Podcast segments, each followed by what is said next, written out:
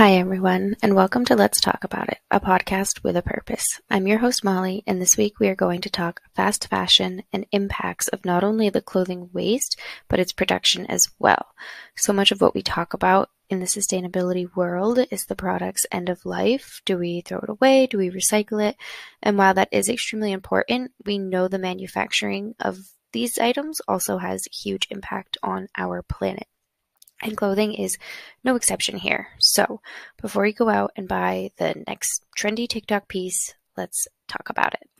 So, as we have been doing here on this show, let's jump into some general information. I spent some time looking through the EPA's reports and data on textiles, and yes, the United States Environmental Protection Agency does care about the production and waste of textiles because it has that much of an impact on our environment.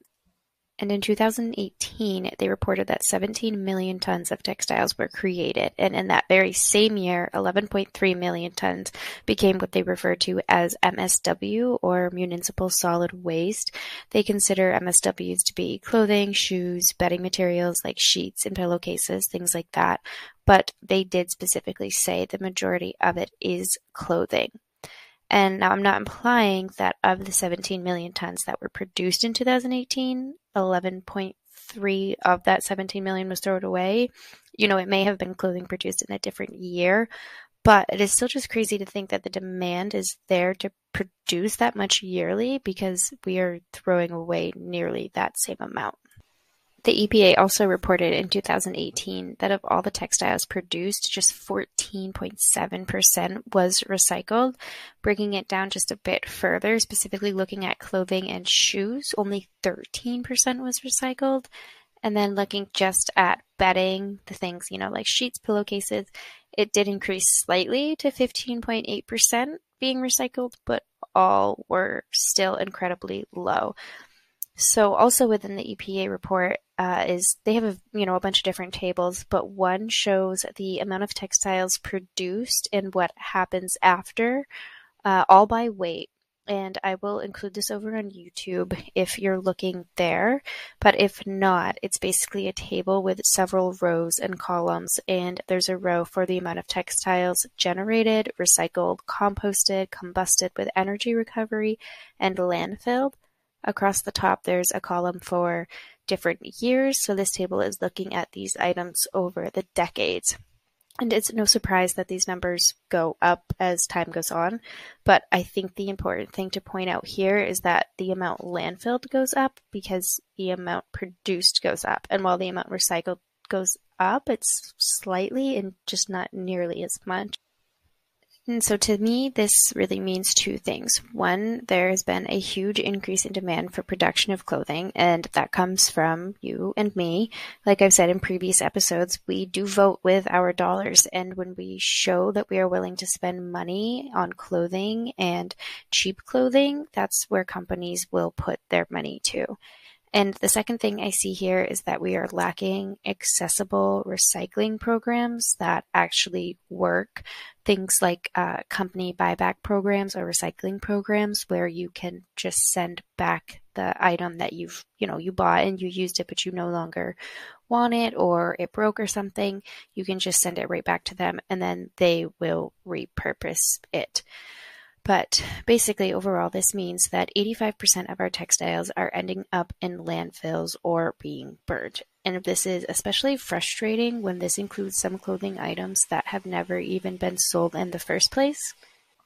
We know that for many clothing companies, it's actually cheaper to throw away the items they don't sell or the items that get returned to them than it is for them to repurpose it or try to resell the item.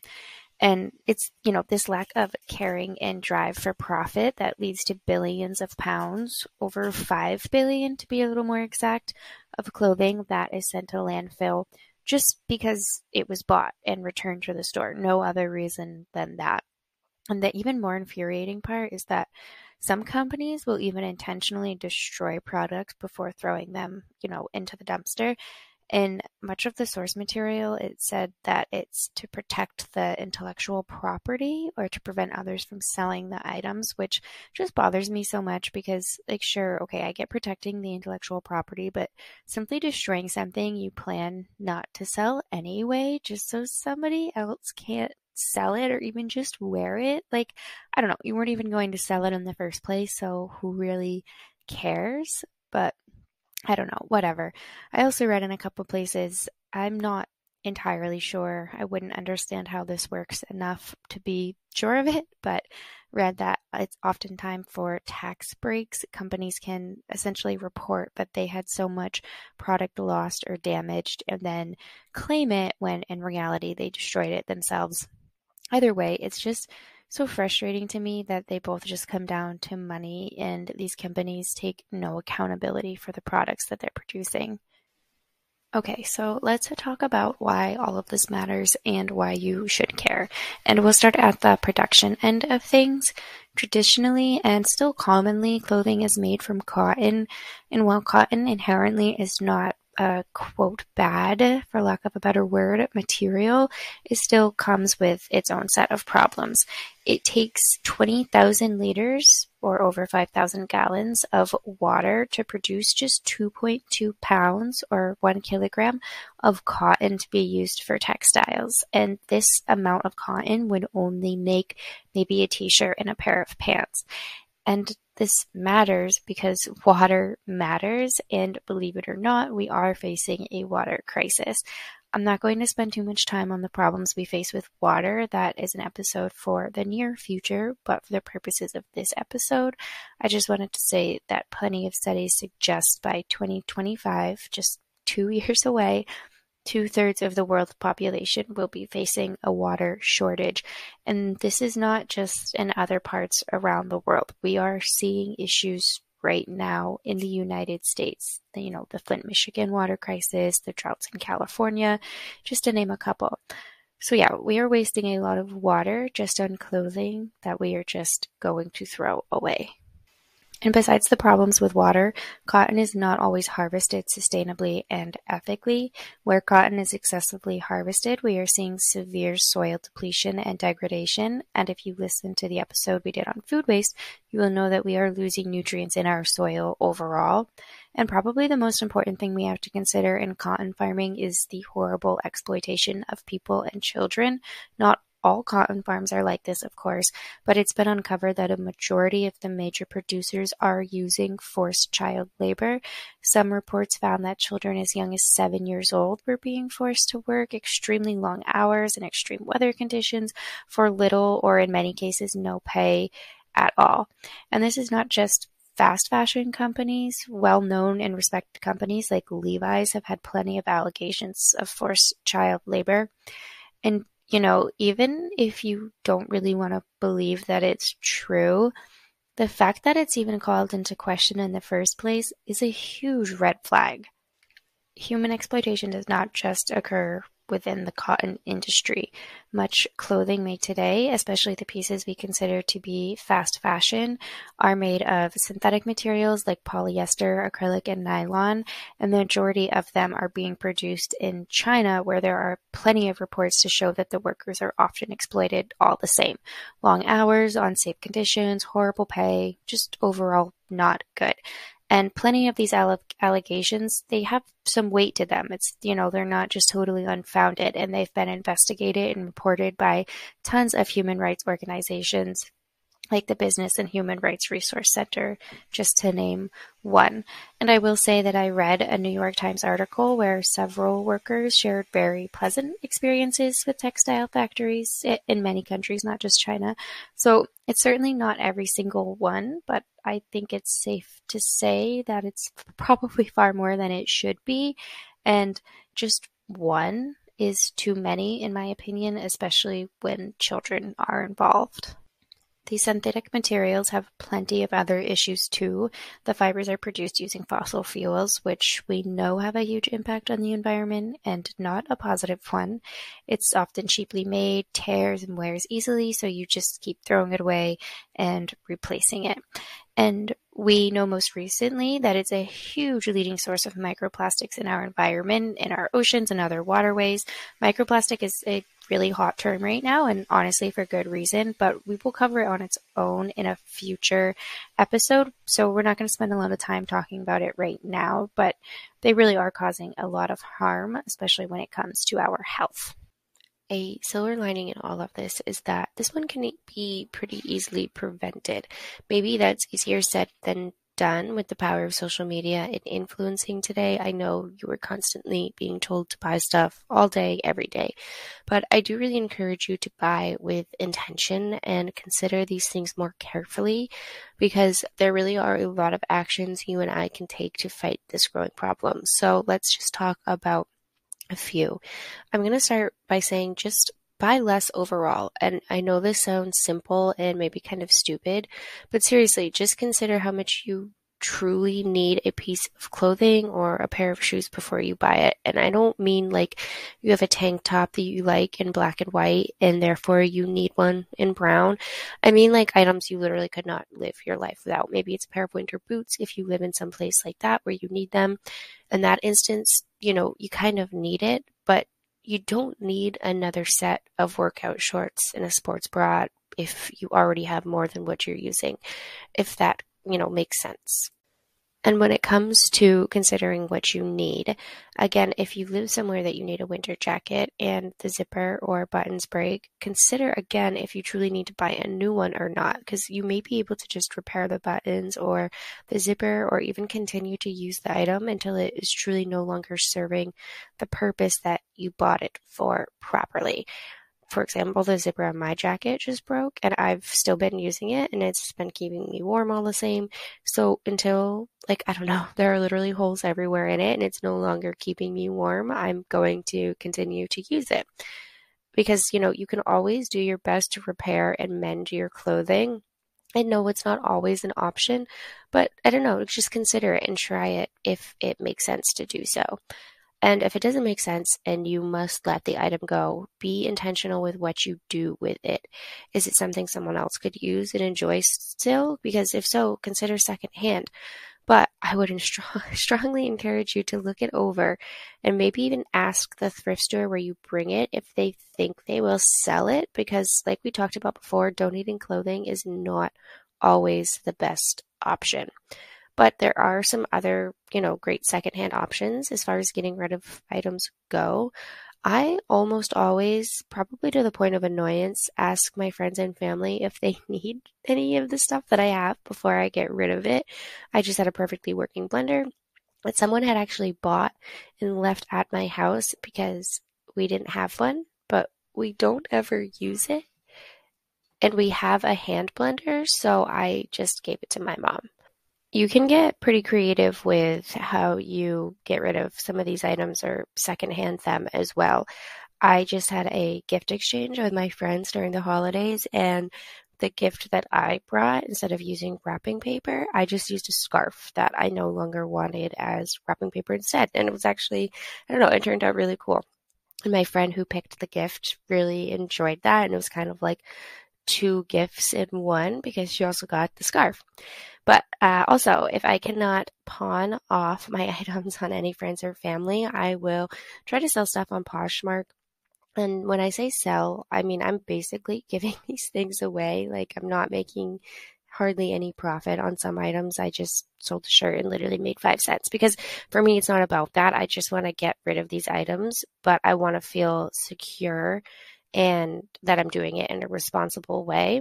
And what I like about doing it on Poshmark is that these people are buying these items with intention, which tells me that they're far less likely to just discard it. You know, they've gone out of their way to search for this item and to pay for it. So I feel a little more confident that they're not just going to throw it away once it leaves my hands. And you can, of course, buy on Poshmark and just buy secondhand in general. And I know that there's sometimes some backlash as far as buying secondhand goes. Thrift stores and places like that often cater towards a lower income demographic. So I think that sometimes there's this thought that if people who can more easily afford to buy new clothing are buying from thrift stores, then store, then the thrift stores will sort of like empty.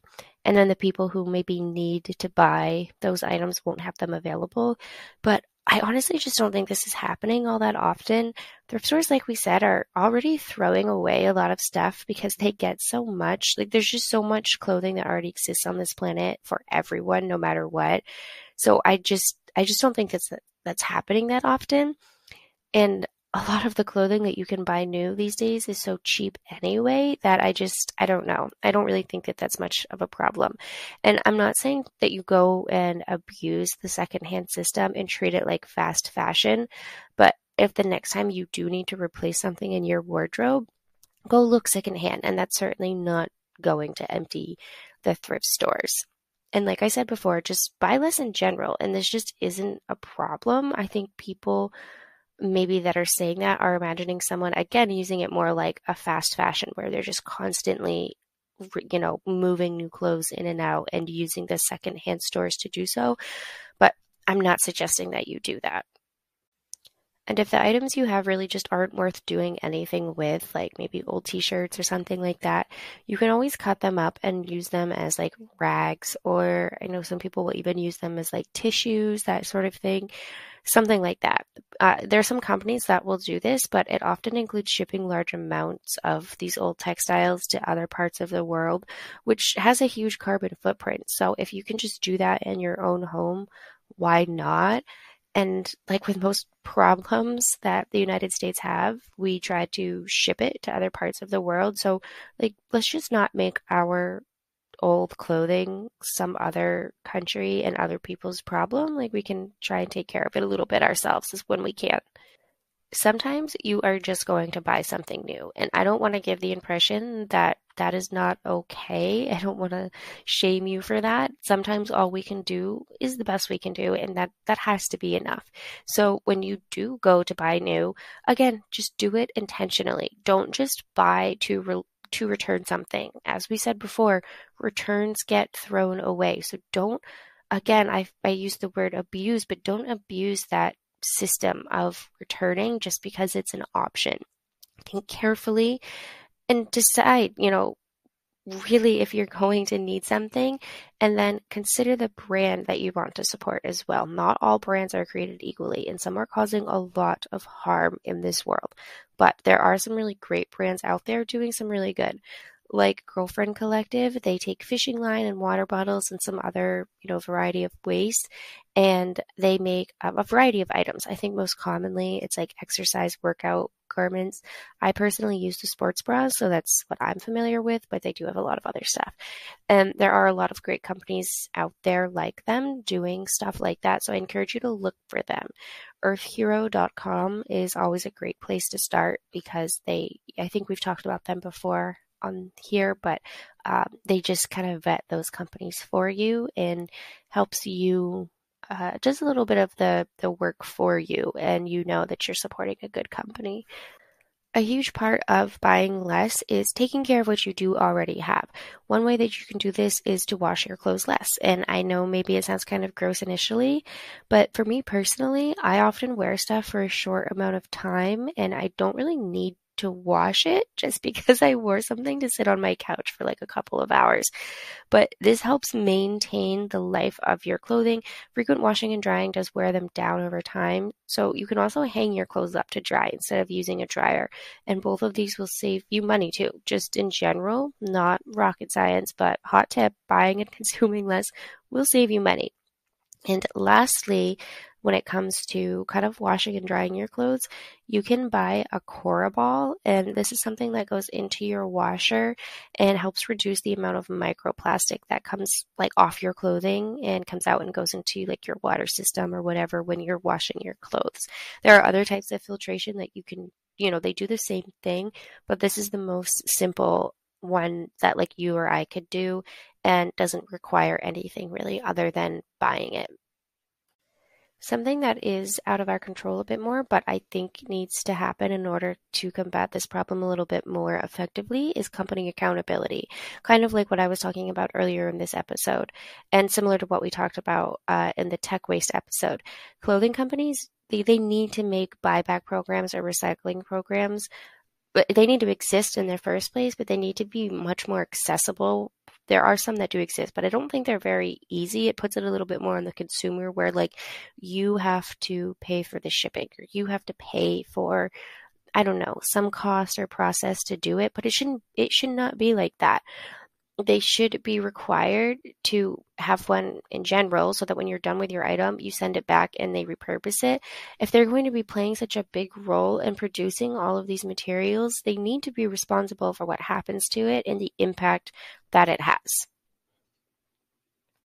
And I don't want to sound like a broken record, but with so many of these items, you can always vote, vote in all types of elections, you know, local, gen, you know, big small, whatever. But remember that you vote with your dollars all the time. So let's show these companies that we want to put our money into more sustainable and ethical clothing. Every dollar counts, so stop voting for harm on the planet and exploitation of people and children. Thanks so much for listening to this episode or watching if you are watching over on YouTube. As always, if you are interested in learning more about the podcast or Project Alleviate, please visit our website, letstalkpod.org. You can find a little bit more information over there uh, just about what we are raising funds for, or if you want more information about what that fundraising kind of looks like. Um, you can find information over there. You can find contact information over there. And, you know, or I should say, if you have a cause or something that you're passionate about, a person, uh, a family, anything really that you would like to raise some funds for, you can also uh, find our contact information over there. Uh, we take, you know, it's a whole crowdsourced thing where we really want it to be a community and you have a say in what you are donating to or raising funds for. So if there's something that you want to raise funds for, please feel free to check that out and reach out with any more questions.